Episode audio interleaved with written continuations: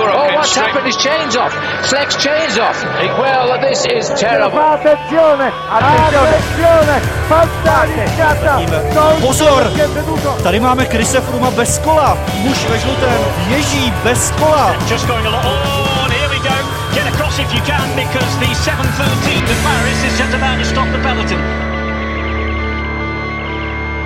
Dobrý den, posloucháte cyklistický podcast Velofocus. Jsme tu kvůli jednomu prostému důvodu.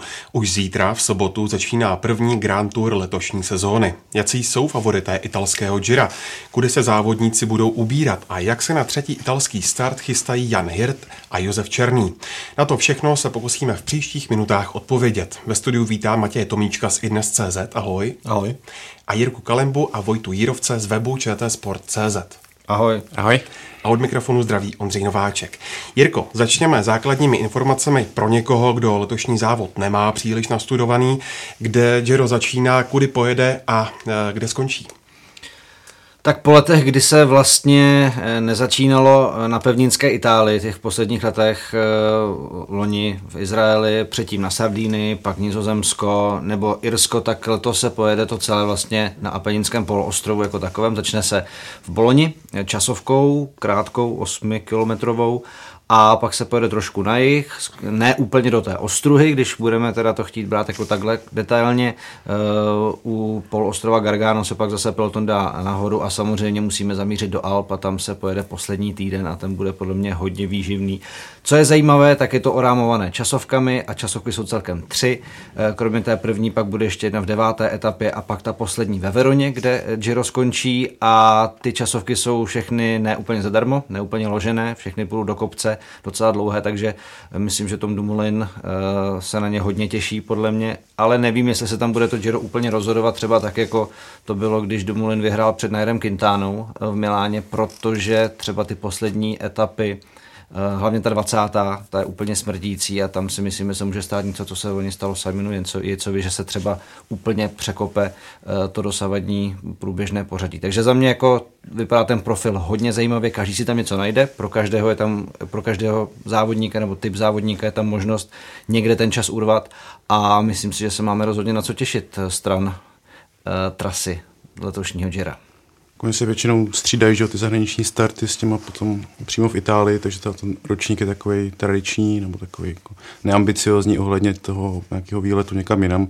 Potom vlastně loňským kontroverzním startu v Izraeli, který schytal teda, nebo pořadatelé schytali docela dost kritiky za tohle, tak letos se asi takovýhle nic moc uh, nebude stát, no, takovýhle jako emoce velký. Hmm, já myslím, že tam to je přesně taková jako italská klasika, jako velká. No. Hmm. Bologna, Toskánsko, já to tam jako osobně mám moc rád a vůbec jako to Giro v tomhle tom je jako ohromně malebný to, jaký má, uh, samozřejmě známe ty záběry z tour, to, to Giro, vzhledem k tomu, že ho vlastně my třeba nevysíláme, tak ho třeba diváci nebo posluchači nemají úplně tak podvědomí, ale ty scenérie a potom, když se dojde do Alp Dolomity, tak uh, to je nádhera. Mortirolo letos nechybí, takže jako, hmm. taková ta jako známá klasická zabijácká, zabijácký stoupání, takže jako tohle v tomhle to je Giro prostě unikátní. No.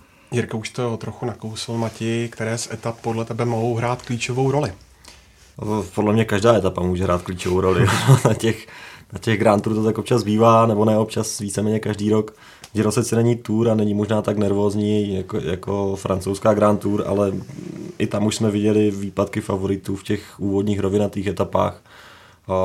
V podstatě Gerant Thomas s Mikelem Landou by mohli vyprávět, ani nepřijeli pod Oropu, tuším, a, a závod pro ně skončil. Takže to si myslím, že klidně může hrát roli i ty úvodní rovinaté nebo kopcovité etapy, kde, kde jeden z favoritů, jeden, dva, tři, klidně můžou ztratit a vypadnout z těch bojů o celkové pořadí. Pak, jak, jak Jirka říkal, určitě tři časovky, všechny jsou hodně zajímavé, ty první dvě vlastně končí nějakým stoupáním, ta úvodní hned nějakým dvoukilometrovým stoupáním do, do a, a, a tuši Boloni. No, a jsou tam až nějaké 16% rampy. A ta druhá, tam je to stoupání delší, je to takové méně strmější, ale o to asi výživnější do San Marina a ta třetí je taky taková jako hodně, hodně myslím si, že technická. A pokud tam člověk udělá chybu, pokud může pršet, že jo, tak dá se ztratit klidně minuta. A kromě těch časovek jsou to samozřejmě ty horské etapy, ať už víceméně ta úplně první horská, která končí vlastně pod Grand Paradisem v nějakých 2200 metrech a což uh, bude jako docela ostrý start do těch, do těch horských bojů. A pak je tam samozřejmě ta, ta po druhém volném dni, tuším v Bergamo se začíná, kde je právě to o, Gavia, kde je Mortirolo, a což... To bude smrtelný, ještě po tom volném dnu, jako to... A pak samozřejmě ta 20. o které už jsme mluvili, kde jsou nějaké čtyři průsmyky, tuším. A sami organizátoři, oni říkají, že je kolosální. Pět hvězdiček. Přesně. Dělali, no. Krásná věc na předposlední den. tady téhle pouti. Já jenom doufám, že, že všechno tady tohle se pojede a že nezasáhne počasí a, a na Gávi se pojede, protože tam často, často leží sníh a často organizátoři museli řešit nějakou náhradní variantu, tak snad, snad se tomu no, letos vyhne. Vlastně, co se sněhu týče, tak Steven Cruise by taky mohl vyprávět, tak se dá statit třeba mm. vedení na Giro jako v nějaký, v nějaký závě. Já ještě jenom vlastně k té trase mě napadla taková věc, protože se pojede v místech, eh, která na sebe upozornila i, eh, řekněme, necyklistickými událostmi, bude se končit Lákvile, kde bylo před lety takové to jako velké zemětřesení v pevninské Itálii a také se bude končit v Anterselvi, což Ondro samozřejmě, ty velmi dobře znáš jako biatlonový odborník. Takže i to mám vlastně na těch závodech rád, když se jede v místech a ve Veroně se bude končit v amfiteátru, což zase bude jako hrozně pěkná věc a pojede se nedaleko balkónu, ze kterého Julie zhlížela na Romea, takže tyhle ty jako věci mě třeba jako na, na Grand Tour taky baví, kdy se do toho zapojují místa, která má člověk spojená s úplně jinými věcmi, než je jenom opravdu ta cyklistika. Antersalva je krásná, potvrzuju. No a tam to bude náročný, samozřejmě ta nadmorská výška, tam to jako to nebude o kochání úplně. Když to, to porovnáš s minulými ročníky, tak eh, jak si tohle letošní Giro stojí? No, už to trošku říkal Matěj, no, že ten úvodní týden je skutečně hlavně pro sprintery. Nejsou tam, jako třeba v minulých dvou letech bylo stoupání na Etnu, což není úplně teda jako největší kopec, co existuje, ale přece jenom už to jako mohlo nějak potrhat a viděli jsme třeba, že Rohan Dennis, vlastně takový ten příklad toho vysokého časovkáře těžkého, tam jako loni ztratil. Ostatně Jan Hirt před dvěma lety taky postrácel docela dost času právě na Etně, takže to bylo takový stoupání, který to trošku jakoby zdramatizovalo v tom úvodním týdnu, to nic takového teďka není. Já bych ještě vypích etapu, myslím, že číslo 15, který, která končí u jezera Como, kde se jezdí vlastně klasika Lombardie, klasika padajícího listí. A to je takový trošku nenápadný mezi těma ostatními horskými etapama, ale když se podíváme, že Lombardii před dvěma lety vyhrál Vincenzo Nibali, před rokem Thibaut Pino a právě ty kopce, které známe z Lombardie, jsou i teďka na tom programu, tak tam si myslím, že může taky se to docela zdramatizovat a může tam dojít nějakému překvapení. A obecně ten poslední týden jako hodně našlapaný, no, jak říkali kluci Gávia a Mortirolo v jednom dnu, ještě navíc po tom volném dnu, kde většinou, nebo docela často vidíme právě, že někomu dojdou síly z těch závodníků, že má nějaký problémy třeba zdravotní, tak to si myslím, že bude vel, jako velký test. No. Mimochodem, zaregistrovali jste spojení Jira s virtuálním simulátorem Zwift pro uživatele téhle aplikace, díky které můžete z pohodlí domácího trenažéru soupeřit s uživateli z celého světa. Se v sobotu otevře trasa úvodní časovky závodu. Tak jak se na tohle propojování virtuální a skutečné cyklistiky díváš, Matěj? Za mě je to parádní krok organizátorů pro cyklistické fančmekry, protože shodneme se na tom, že doma a nějakým způsobem tady tuhle věc budou využívat jenom buď cyklističní nadšenci nebo mm, jako velcí fanoušci, kteří nemůžou být na místě. A cyklistika má tu výhodu v tom, že když jste na místě, tak neplatíte vstupné, užíváte si to, vidíte to z první ruky, mm, můžete si víceméně na ty závodníky sáhnout a když ne, tak vám nabídnou tady tohle, že v podstatě můžete být součástí Jira, a tak jako někdy, jako v minulosti, že si v podstatě projedete úplně stejnou trať jako ty, na které se díváte v televizi, jako ty, kterým fandíte, ať je to Dumoulin, ať je to, ať je to Yates, ať je to kdokoliv jiný. Můžete se s nimi porovnat, dostanete od nich pět minut, jo, ale vůbec vám to nevadí, protože to prostě za mě je to skvělý krok. No. Já si myslím, že tohle je jakoby výborný pionýrský projekt eh, vůbec tomu, jak se v budoucnosti bude dát jako vnímat sport jako takový. My samozřejmě Češi jsou národ jako gaučových trenérů a, a tak víme to samozřejmě velmi dobře, ale přesně, eh, jak jako zaznělo, je to, je to pro ty cyklistický fančmekery. Na druhou stranu si myslím, že to může otevřít jako zájem o to si vůbec to chtít jako vyzkoušet, co to je, protože samozřejmě s tím, jak se zvyšuje dostupnost těch technologických záležitostí, tak dokážu si představit, že za pár let si třeba člověk vezme nějaký jako virtuální brýle a bude se moc podívat na zápas eh, NBA, na, na ligu mistrů, být jakoby na, promítnout se jakoby na trávníku. Myslím si, že v tomhle je to věc, kdy sport jako určitě se odrazí k tomu, že jde, bude blíž jako k fanouškům. A tohle to je podle mě jako výborný. Projet si jako být na trati Grand Tour a vyzkoušet si, jak se na to v porovnání ještě navíc právě jako s tím výkonem, s těmi nejlepšíma. To je za mě jako fakt super, super krok. Jo, to je určitě nějaký trend, který existuje a bude ještě se asi prohlubovat. Já jsem dokonce, nebo dokonce jsem viděl, že mm, ve čtvrtek, mm-hmm. že by něk, ty čtyři kontinentální týmy měly dokonce si projet sami na těch trenažérech tu, tu časovku v rámci této aplikace. Takže ten tady tam určitě je a dokonce jsem slyšel i takový drp, a nevím, jestli to je jako skutečně jenom jako nějaká smyšlenka, ale že by v příštích letech Giro uvažovalo o tom, že by úvodní prolog mohl být právě, jakoby, že by i ti sami závodníci jeli na trenažerech v rámci třeba toho zbyvtu, takže nevím, třeba to je jako blbost, ale dovedu si představit, že, že, že to je jako možný krok do budoucna. No. Kdybyste se na tuhle apku chtěli podívat, tak je dostupná na webu zwiftinsider.com lomeno Giro pomlčka Bologna.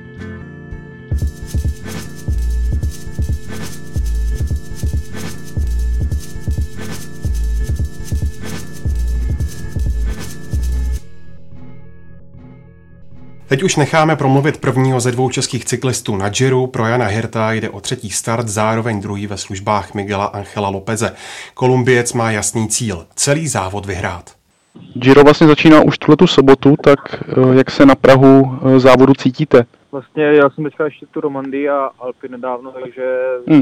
cítím trochu únavu, ale doufám, že, že vlastně jsou to ještě čtyři dny, tak, takže že dobře stihnu zregenerovat a a že to bude fajn, ale jinak forma si myslím, že je a tak doufám, že říkám, když dobře zregeneruju, tak si myslím, že by to mohlo být dobrý. Hmm. A jak vlastně hodnotíte ty, ty, dva, závody, ty dva závody, ty Alpy a, a Romandy? Uh, tak já jsem vlastně nezávodil předtím před Alpama dva měsíce, že jsme měli kata- kolem Katalánska, ale tam jsem nestartoval, protože jsem měl problém s úponem na koleni a takže po dvou měsících, na to, že jsem dva měsíce nezávěl, tak, tak mi přišlo, že, se, že jsem se do toho dostal rychle a cítil jsem se fakt dobře, že jsem čekal, že to bude horší. Takže, takže určitě dojmy pozitivní z těch závodů.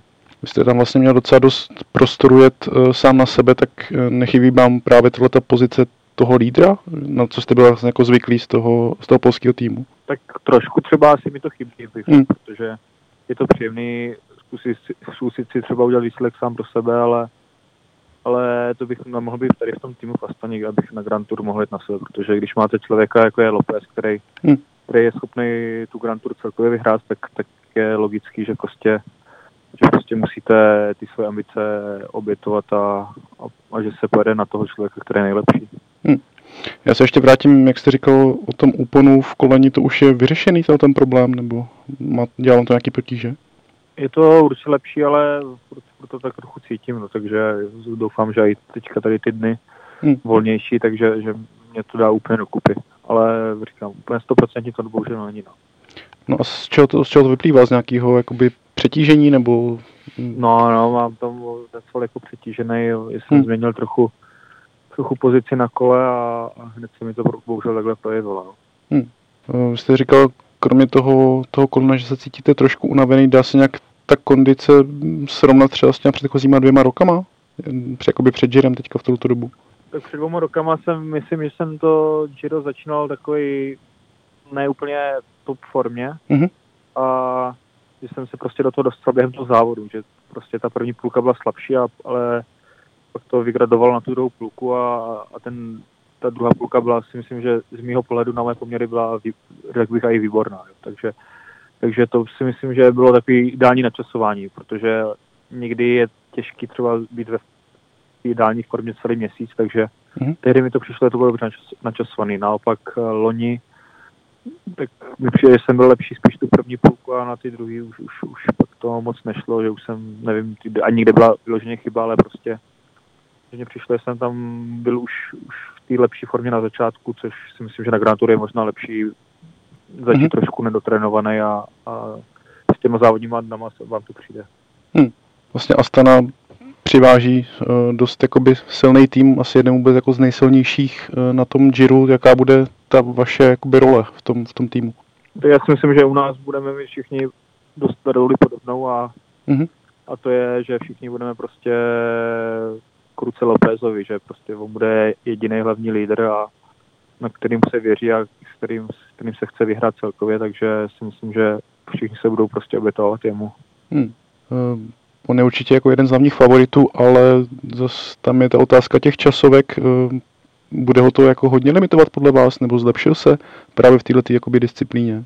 Já si myslím, že se zlepšilo něco, ale samozřejmě, samozřejmě nemůžeme ho srovnat třeba s Dumolinem, že, který je, jo, to jasný. je nejlepší, jeden z nejlepších časovkářů na světě, takže, takže těžko říct, jako určitě oproti takovýmhle lidem je to nevýhoda, ale, ale zase zase Dumoulin má proti němu nevýhodu, že není tak silný v kopcích, jo, takže záleží, kolik, kolik dokáže pak Miguel na ně net, tady na ty hmm. lidi v těch horách, no, takže řekl bych to tak, že Dumoulin limituje to, že není tak silný, jak tady ti kolumbičtí vrchaři v kopcích, ale oni zase tady ti vrchaři pak nemají tu časovku, takže je to takový, že každý ho limituje něco, jak má ty své dispozice. Hmm. A, a pracuje na tom jakoby nějak cíleně? Třeba když víš, že to je jako jeho velká slabina, tak eh, má nějaký speciální trénink a takhle?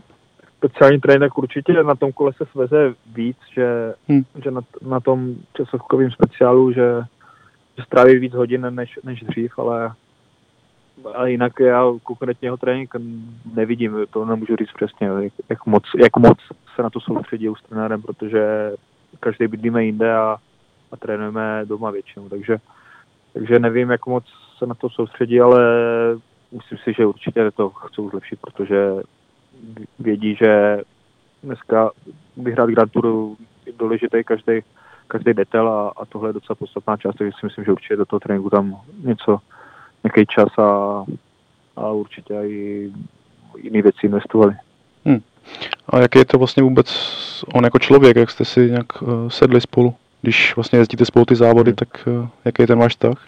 Já si myslím, že dobrý, ale Miguel má víceméně ze všema dobrý vztah, si myslím, že on je takový hmm. klidu pohoda, že, že vychází víceméně ze všema, takže že jo, konkrétně náš dvou tak si myslím, že je fakt dobrý, že se máme jako rádi a, a nevím, nevím, co k tomu jako říct, prostě žádný problémy v pohodě. Jasně. A kdo si vlastně myslíte, že bude nebo že budou ty jeho vlastně největší, největší soupeři o to celkový pořadí, protože těch jako men je tam vlastně docela dost. Hmm. Tak já si myslím, že určitě, jak jsem říkal, Domolin, ten prostě je taková celkem jistota, ty kopce zajede, přejede velice slušně a, a pak, pak rozdíl dělá časovce, takže Dumoulin bude velký, hmm. velká hrozba. Potom samozřejmě Nibali, který, který se umí vždycky připravit na, na ten svůj vrchol. Takže další favorit Nibali, který prostě je záruka kvality vždycky. A další teďka Roglič samozřejmě prokázal, že teďka je výborný, takže s tím se taky musí určitě počítat. Tady tady ti tři lidi určitě, plus Simon Yates, který mm-hmm. kdyby lodní nebouchl v jedné etapě. Jasně. Tak by, tak by to Giro asi i vyhrál a, a takže si myslím, že o to bude ještě silnější letos, že si zkusí dát pozor na nějaký, nějaký to vyloženě bouchnutí a, a jestli by, by zvládne všechny etapy, jak kromě té jedné loni, tak, tak si myslím, že, že bude velice nebezpečný. Hmm. Takže asi tyhle ty čtyři lidi bych viděl asi nejvíc nebezpečný. A co vlastně vy, vy sám dostanete nějakou šanci jet uh, třeba i na nějakou etapu, nebo v tuhle chvíli to je všechno prostě na Lopéze a to je ten hlavní cíl vlastně jediný? Já na to nedokážu teďka odpovědět, ještě nevím, ještě jsme neměli jakoby hlavní, mm-hmm.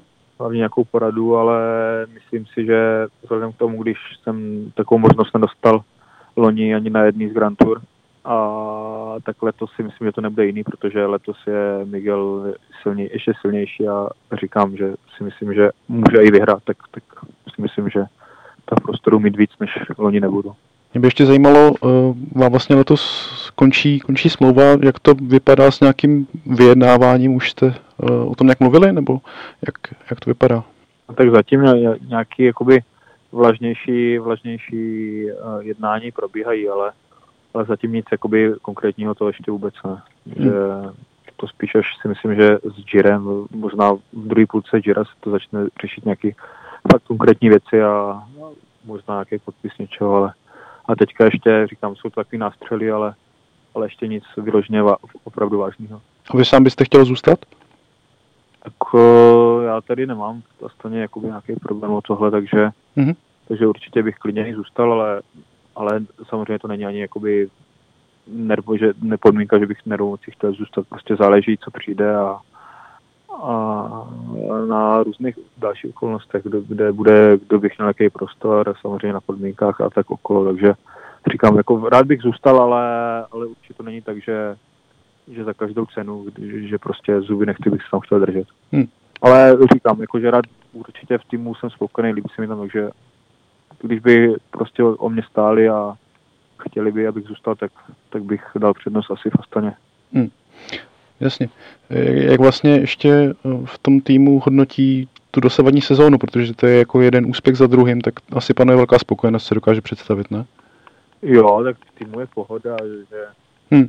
vždycky, vždycky, když se prostě daří, daří takhle výsledkově, tak, tak se to promítne do té atmosféry v týmu, že sponzoři jsou v klidu a, a není tam ten stres, jako třeba když neudáte výsledky, tak prostě se to prostě odráží na, na, na celém kolektivu v tom týmu, nejenom na závodníkách, ale hmm. na úplně, ať to jsou maséři, mechanici, tak ve vedení a protože jsou tam tlaky ze zhora, takže u nás panuje teďka pohoda a ten začátek sezóny je opravdu perfektní, který byl i loni, ale letos je to ještě o něco lepší. Těšíte se? Tak určitě se těším, že vlastně uh, je to, je to Grand Tour, je to Giro, mám to rád, mám rád Itálii, takže určitě se těším, i když, když to bude asi hodně bolet ten měsíc, ale, ale mm-hmm.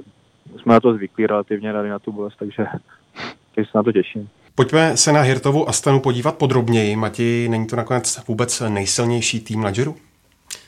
Je. Za, mě, za mě je absolutně nejsilnější.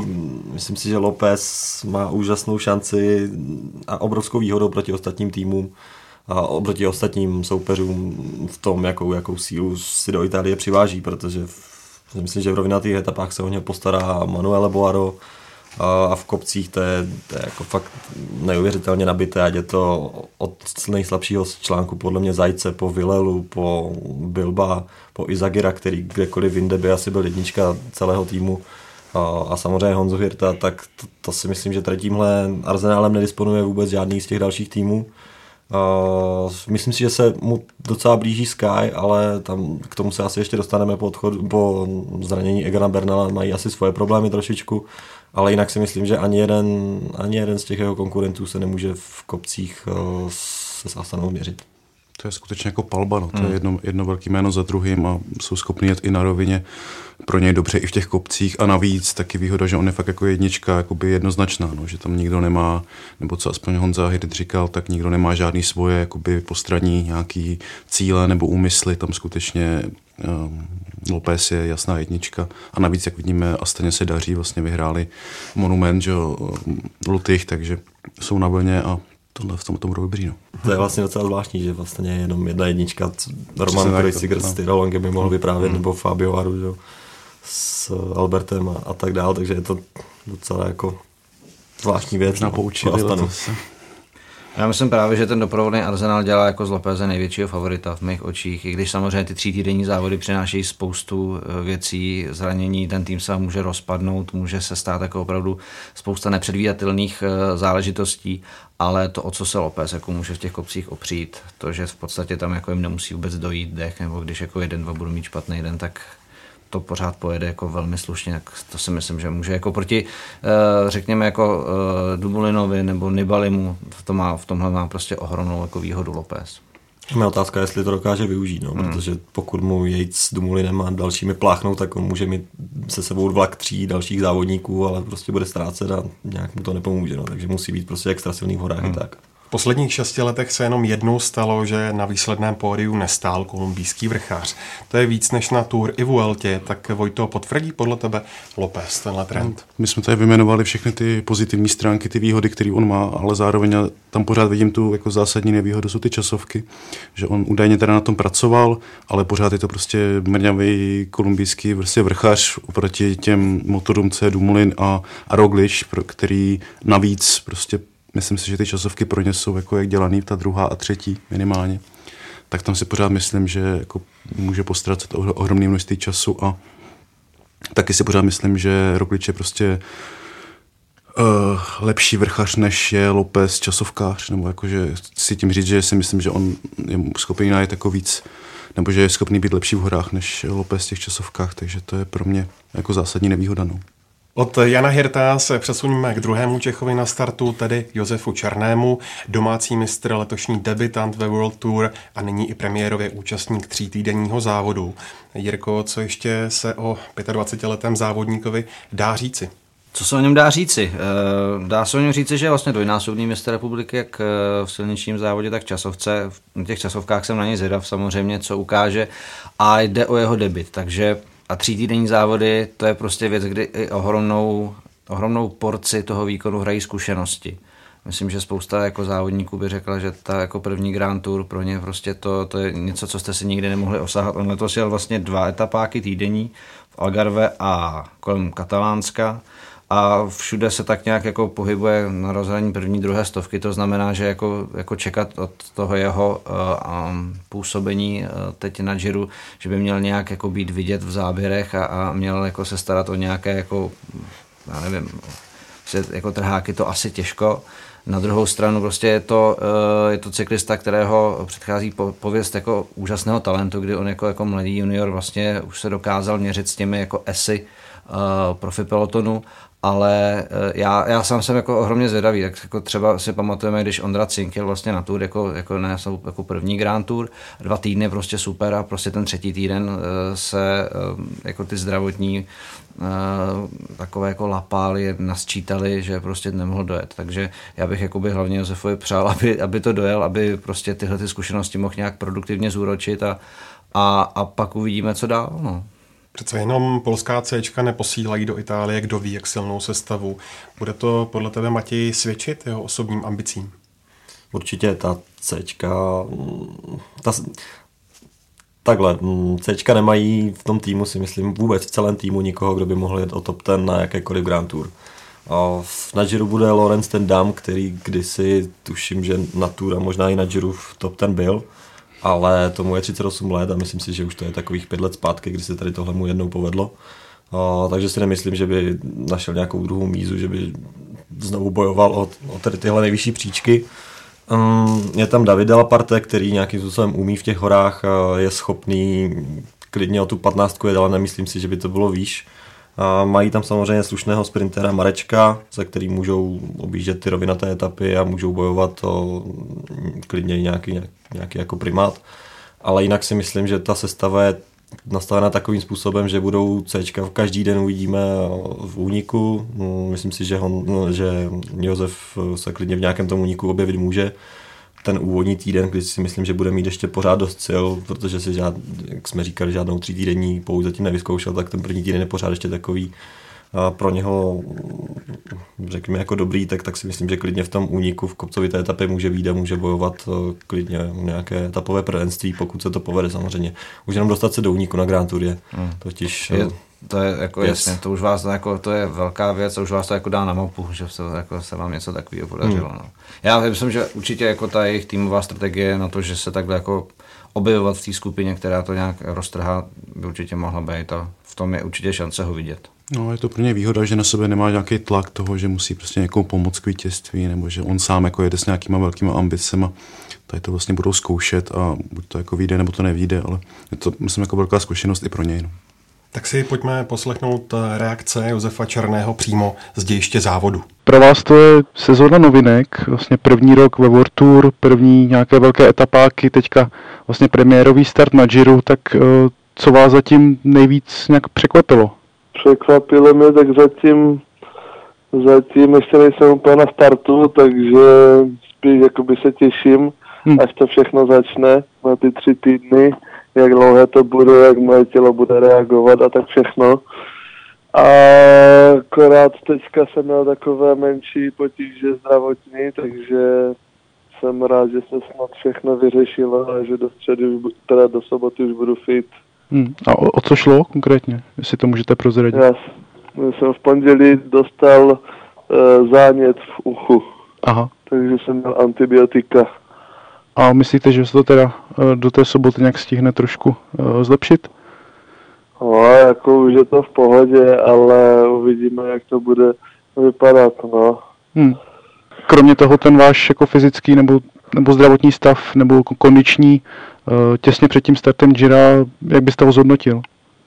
Jo, já si myslím, že jsem, že jsem připravený, že jsem dlouhodobě jako trénoval, připravoval se, měl jsem kvalitní závody, všechno takže si myslím, že jsem připravený, akorát mě tady tato malá komplikace to trochu zhoršila, ale myslím si, že, že, to, bude, že to nebude nic, nic hrozného a že tady to obědu přežiju a zkusím nějaký, nějaký únik nebo něco, abych mohl třeba na etapu nebo tak.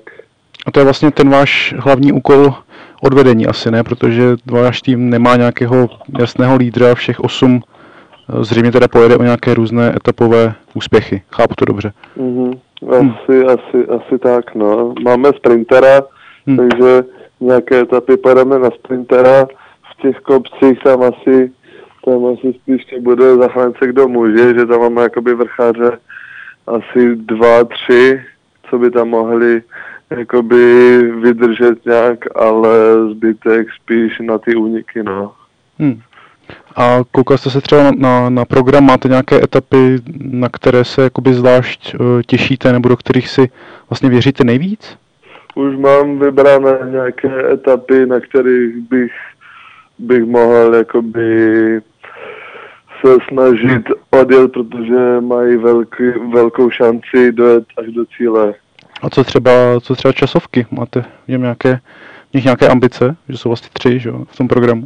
Já jsem, já jsem koukal, dneska jsme právě, já jsem teďka přijel z toho, dneska jsme byli se podívat na tu první, na tu sahnu.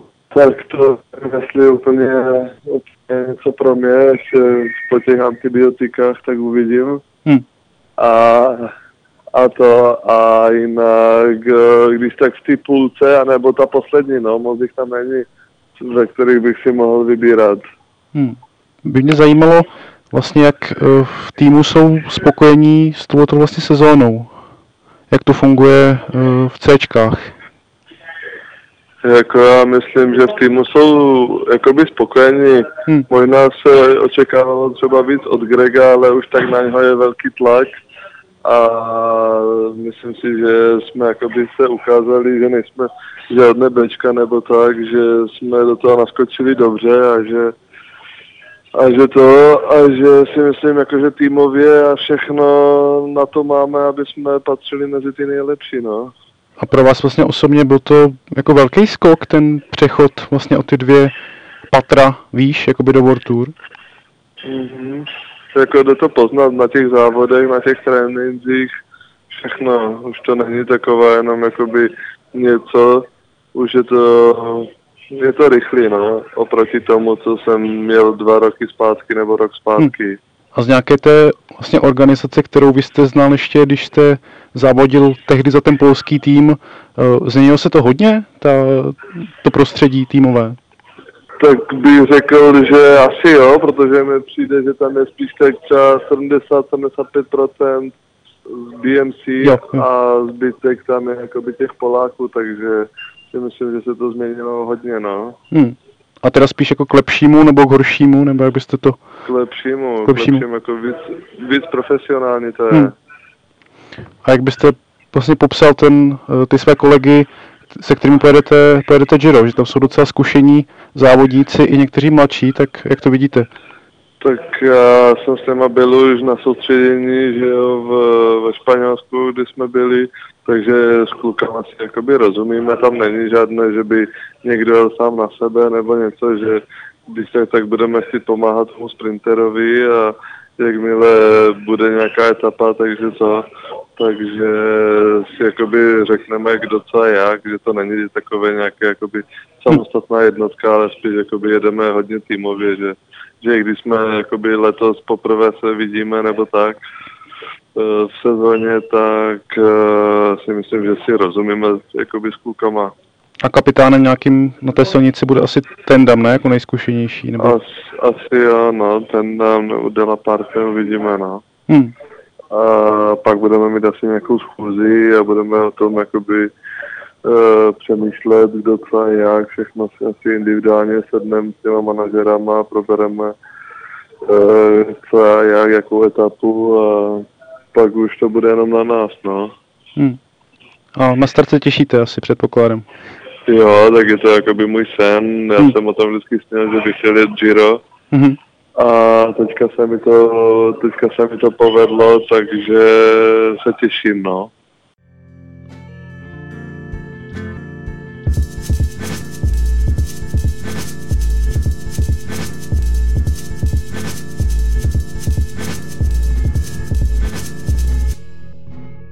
Čechy máme probrané, podívejme se ještě na jména, která by měla soupeřit o celkové vítězství. První favorit tým Movistar a Mikel Landa.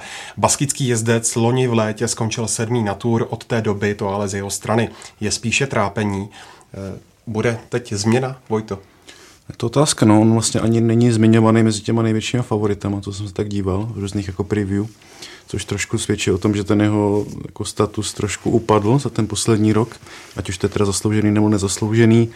Eh, za Movistar měl i Alejandro Valverde, ten je nakonec mimo, ale i tak mají docela taky jako silná jména, že Amador a Richard Carapaz, který oni byl čtvrtý, což bylo velký překvapení. Myslím, že nejen pro mě, protože on jako docela až do pozdních fází toho závodu bojoval i o, o to pódium, nakonec ho López, López porazil. Ale nevím, no je to trošku jako otázka, co od, od Landy čekat. Letos má, myslím, jedno, jednu vyhranou etapu, ale žádný takový nějaký jako vítězství, který by, který by ho mělo nějak jako předurčovat k tomu, aby, aby bojoval s těmi nejlepšími, ale samozřejmě je to člověk, který byl na, na Giro třetí, myslím, hmm. jednou. Že? To byl ten ročník, kdy bojoval s Contadorem a s týmovým kolegou Aruem, takže taky se s ním musí počítat. No. No, pro mě je to zatím takový nenaplněný talent. Hmm. Když o někom Chris Froome řekne, že jednou vyhraje tour, tak, tak hmm. od něho očekávám, že to bude dokazovat na jiných Grand Tour, na kterých pojede a zatím mi přijde, že kromě právě toho zmíněného Gira, kdy byl třetí, tak, tak to neukazuje a On má samozřejmě nevýhodu v tom, že to není úplně nejlepší časovkář, že v podstatě to, co si nenajde v horách, tak to už, to už si nenajde zpátky. Ale ani v těch horách si myslím, že není tak dominantní, jak by jako měl být, podle mě. No. Taky tam u něj vlastně bylo to, eh, jak se vybíral týmy, že on z Astany odešel s tím, že se tam nechtěl dělit, šel do Sky, že ze Sky, nebo, nebo tak možná odešel ze Sky, potom s tím, že se nechtěl dělit a přišel do Movistaru, kde vlastně jsou že, trojice těch velkých men, takže i v tomhle tom to je trošku takový prapodivný a už se teda spekuluje o tom, že by se měl vrátit možná do Astany. Nevím, jestli to je ten poslední vývoj, ale mluvilo se o tom, takže jako otázka. Já jsem jak četl, že právě měl do Bahrajnu místo nebali. Do Bahrajnu, do, hmm, jo. Do Bahrajnu místo nebaliho, což je jako právě docela zajímavé. Tak to by možná dávalo větší smysl, hmm. než to, než to Astana. No a když jsme, Jirko, u Nibaliho, tak jak to s ním letos vypadá? No vypadá to zajímavě.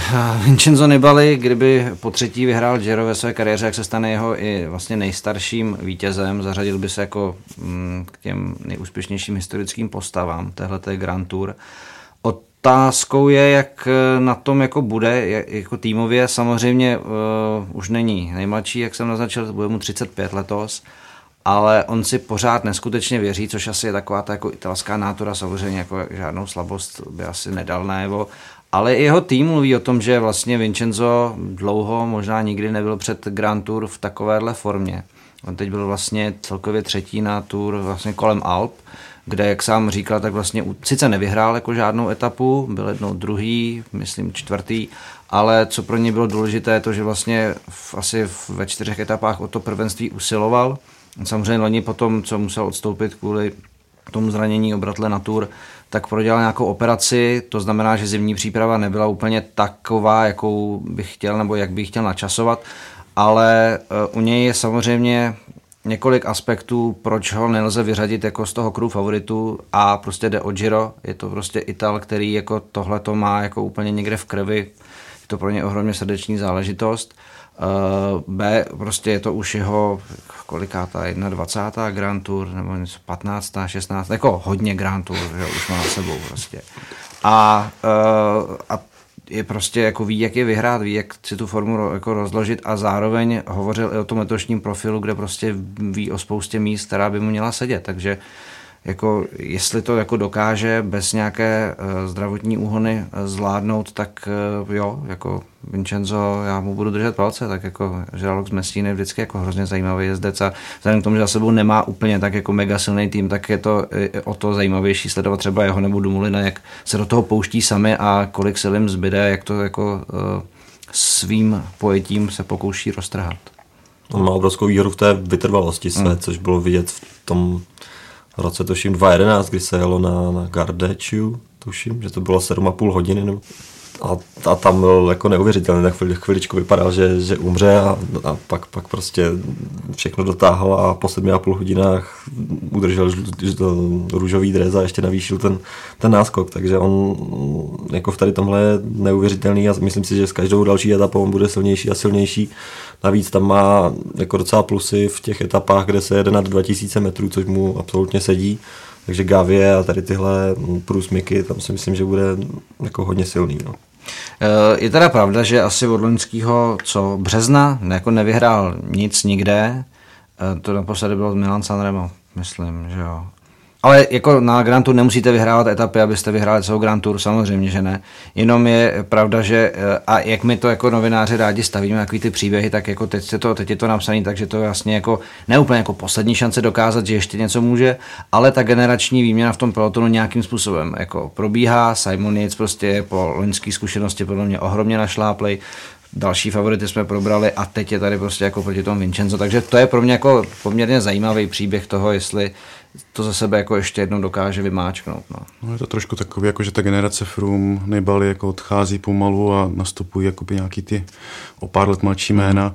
Zároveň jako jeho nikdy nejde odepisovat. Já si vždycky vzpomenu na ten rok 2016, kdy on vlastně se skoro jako ztracený pozice, kdy už jako byl pod pódiem, trošku se spekulovali, jestli vůbec jako do, dosáhne na pódium, on to nakonec vyhrál, celý, celý Giro, takže on je vždycky jako záruka toho, že jednak která nebude nuda a a, a jednak, eh, že se nejde, nejde, nejde jako odepisovat. No. Jo, ale bacha na Nikdy motorky, není poražený. Bacha na motorky na všechno, musí to, se do těch hor nejdřív dostat. To, prostě, jako, samozřejmě, a ten tým, jak si říkal, tak ten taky, myslím si, jako slabina. No. Hmm. Ten, ten se nedá porovnávat s Astanou a s některýma dalšíma sestavama.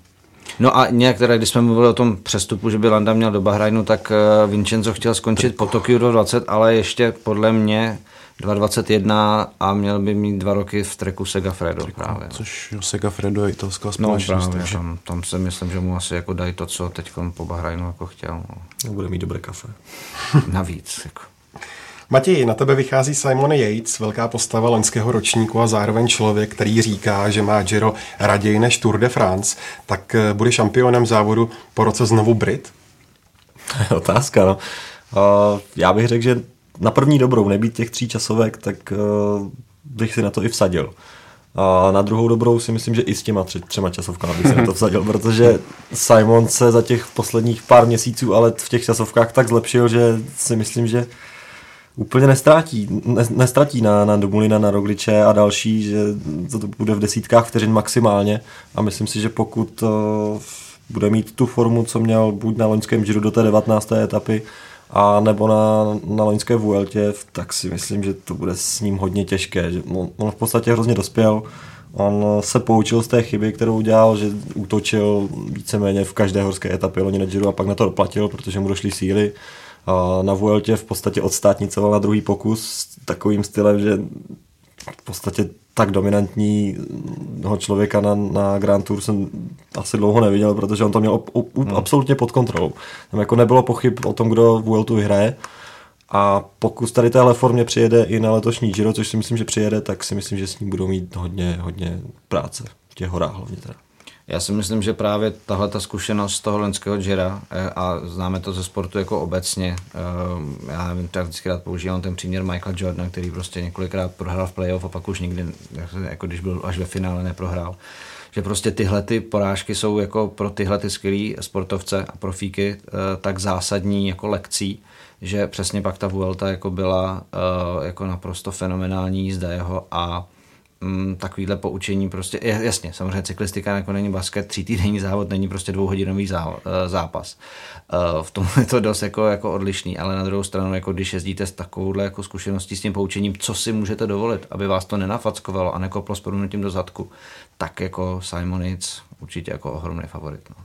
Myslím, že našel takový balans mezi tím, kdy jako útočit, kdy být aktivní a kdy naopak se trošku držet zpátky a šetřit ty síly, což na té voltě jako jednoznačně dokázal a a pokud to předvede i na tom, na tom Giro, tak jako s ním bude hodně těžký, hodně těžký soupeřit. No. No a vynechat nemůžeme pochopitelně taky dva přední časovkáře a zároveň i celkové favority. Primoš Roglič a Tom Dumoulin jsou příklady těch závodníků, kteří dokonale zvládají jízdu v horách i proti chronometru. Vojto, jak to vypadá s nimi? No, máš pravdu, no, jsou dokonalí skoro. Až na to, že teda Dumulin se dost letos trápí, nebo není to tak výrazný a sám dokonce to trošku naznačil i v rozhovorech, že není úplně jako v kondici, ve který by si přál. Na druhou stranu je to jako předloňský vítěz, loňský uh, druhý muž Dira, který vlastně prohrál až po té fantastický kontroverzní etapě s Frumem, kdy jako ono odjel prostě strašně dlouho před cílem, takže se odepisovat nedá a ty časovky mu jako půjdou k dohu. Jo, pak se říká Roglič, tak to je úplně jako jiný případ, ten naopak vyhrává prostě jeden závod za druhým, on není poražený letos v těch etapových závodech a na Romandy teda jednak vyhrál celkově a vyhrál tři etapy a v prologu byl druhý asi o pár jako desetin, takže hmm. to prostě jako svědčí o tom, že si někdo má formu letos a tak je to Roglič navíc a mám čím dál tím radši ten jeho tým, který prostě dokáže zatápět třeba i Sky nebo teďka teda týmu Ineos. A dokonce jsem si četl rozhovor teďka se šéfem toho týmu a on říkal, že co se týče rozpočtu finančního, takže ho měli loňský rok až 17. z těch 18 týmů ve World Tour. Jo. A když si porovnáme teda, jestli to skutečně je takhle málo a porovnání s tím, jaký jako jezdce mají v tom týmu, tak jako to je úžasný nepoměr jako v jejich prospěch a, a Roglič teda je asi můj typ na, na, na vítěze teda no. Já tam, jako, on se o něm vyjadřoval Vincenzo Nibali v tom rozhovoru, který jsem vlastně s ním četl já a on řekl, že vlastně m, mm, samozřejmě otázka toho, jak přesně jako v, těch, v těch letošních týdenních závodech je prostě stroj neporazitelný, ale zase jako musíme zmínit, že jde o tři týdny a v tom jako tam ten třetí týden bude v těch Alpách samozřejmě rozhodovat, takže je otázka, jak uh, tu výkonnost, jak s tím vlastně s těmi silami dokáže vlastně během těch tří týdnů hospodařit. To, že už ví, jak to má dělat, to je jasné. Už po čtvrtý vlastně No, je to čtvrtá, čtvrtá Grand Tour, no, ale... No, až do čtvrtý loni na Tour. čtvrtý na Tour a on vlastně uh, vzpomíná tu Tour, že mu přišlo, že v tom, v tom třetím týdnu trošičku jako ztrácel šťávu, no ale já, já nevím, jak si to sami, jako, jak si to sami subjektivně hodnotějí uh, ty, ty cyklisti, nebo jak se vnímají vůbec ty své výkony. Hmm. To je jako úplně jiný vnímání, než jako to vidíme my, že jo, tyhle ty uh, niance. Ale uh, jenom říkám, že jako ten třetí týden uh, může třeba jako taky na, na Rogliče dopadnout, ale jako vypadá, vypadá na, jako naprosto úžasně. No podle mě takové jaro zatím neměl a hmm. tam je otázka, jestli ho nepotká nějaký efekt porte, no, že prostě vyhraje všechny týdenní etapáky před tím hlavním vrcholem sezóny a na tom vrcholu sezóny prostě nebude protože vyhrát etapový závod je samozřejmě náročný fyzicky, ale taky psychicky. Prostě celý, celý ten týden se musí tlačit dopředu, musí být prostě v každé situaci a tohle absolvovat několikrát před tou Grand Tour si myslím, že je náročné a pak přijet na Grand Tour a absolvovat to znovu tři týdny já mu osobně nevěřím. No, ono totiž jde o to, že vlastně člověk musí být taky, taky trošku hladový, že jo, před hmm. tou Grand Tour. A tady jako když eh, on se jako v úzovkách namlsal tímhle tím a teď najednou jako já teda chápu, že samozřejmě jako nějaký uvědomění a nějaká jako práce s vlastní psychikou tam taky jako je, ale uh, teď jako si vemte, že prostě první týden třeba nic, že jo, protože jsou to rovinatý etapy, pak začne jako druhý a jako nebude to úplně ono, tak na člověka to taky jako může nějakým způsobem do, uh, dolehnout a zanechat jako nějakou stopu v tom, že najednou to jako vlastně nevyhrává a jako jestli se něco děje, ale uvidíme, jako uvidíme. Jako těch, těch kohoutů na tomhle tom, uh, písku je dost a mě jako hodně zajímalo, jak se, jak se s tím popasují. No. Já mu věřím. Dobře, Vojta mu věří. Já jsem teď vlastně řekl, že když, Vincenzo, když Vincenzo mu moc nevěří, tak já mu taky moc nevěřím. Vlastně. Nebo uvidíme. Kapitolovu sama pro sebe je pak stáj Ineos, tedy někdejší tým Sky, té vypadl kvůli zranění stráninku Egan Bernal. Matěj, jak dění okolo téhle kontroverzní stáje sleduješ?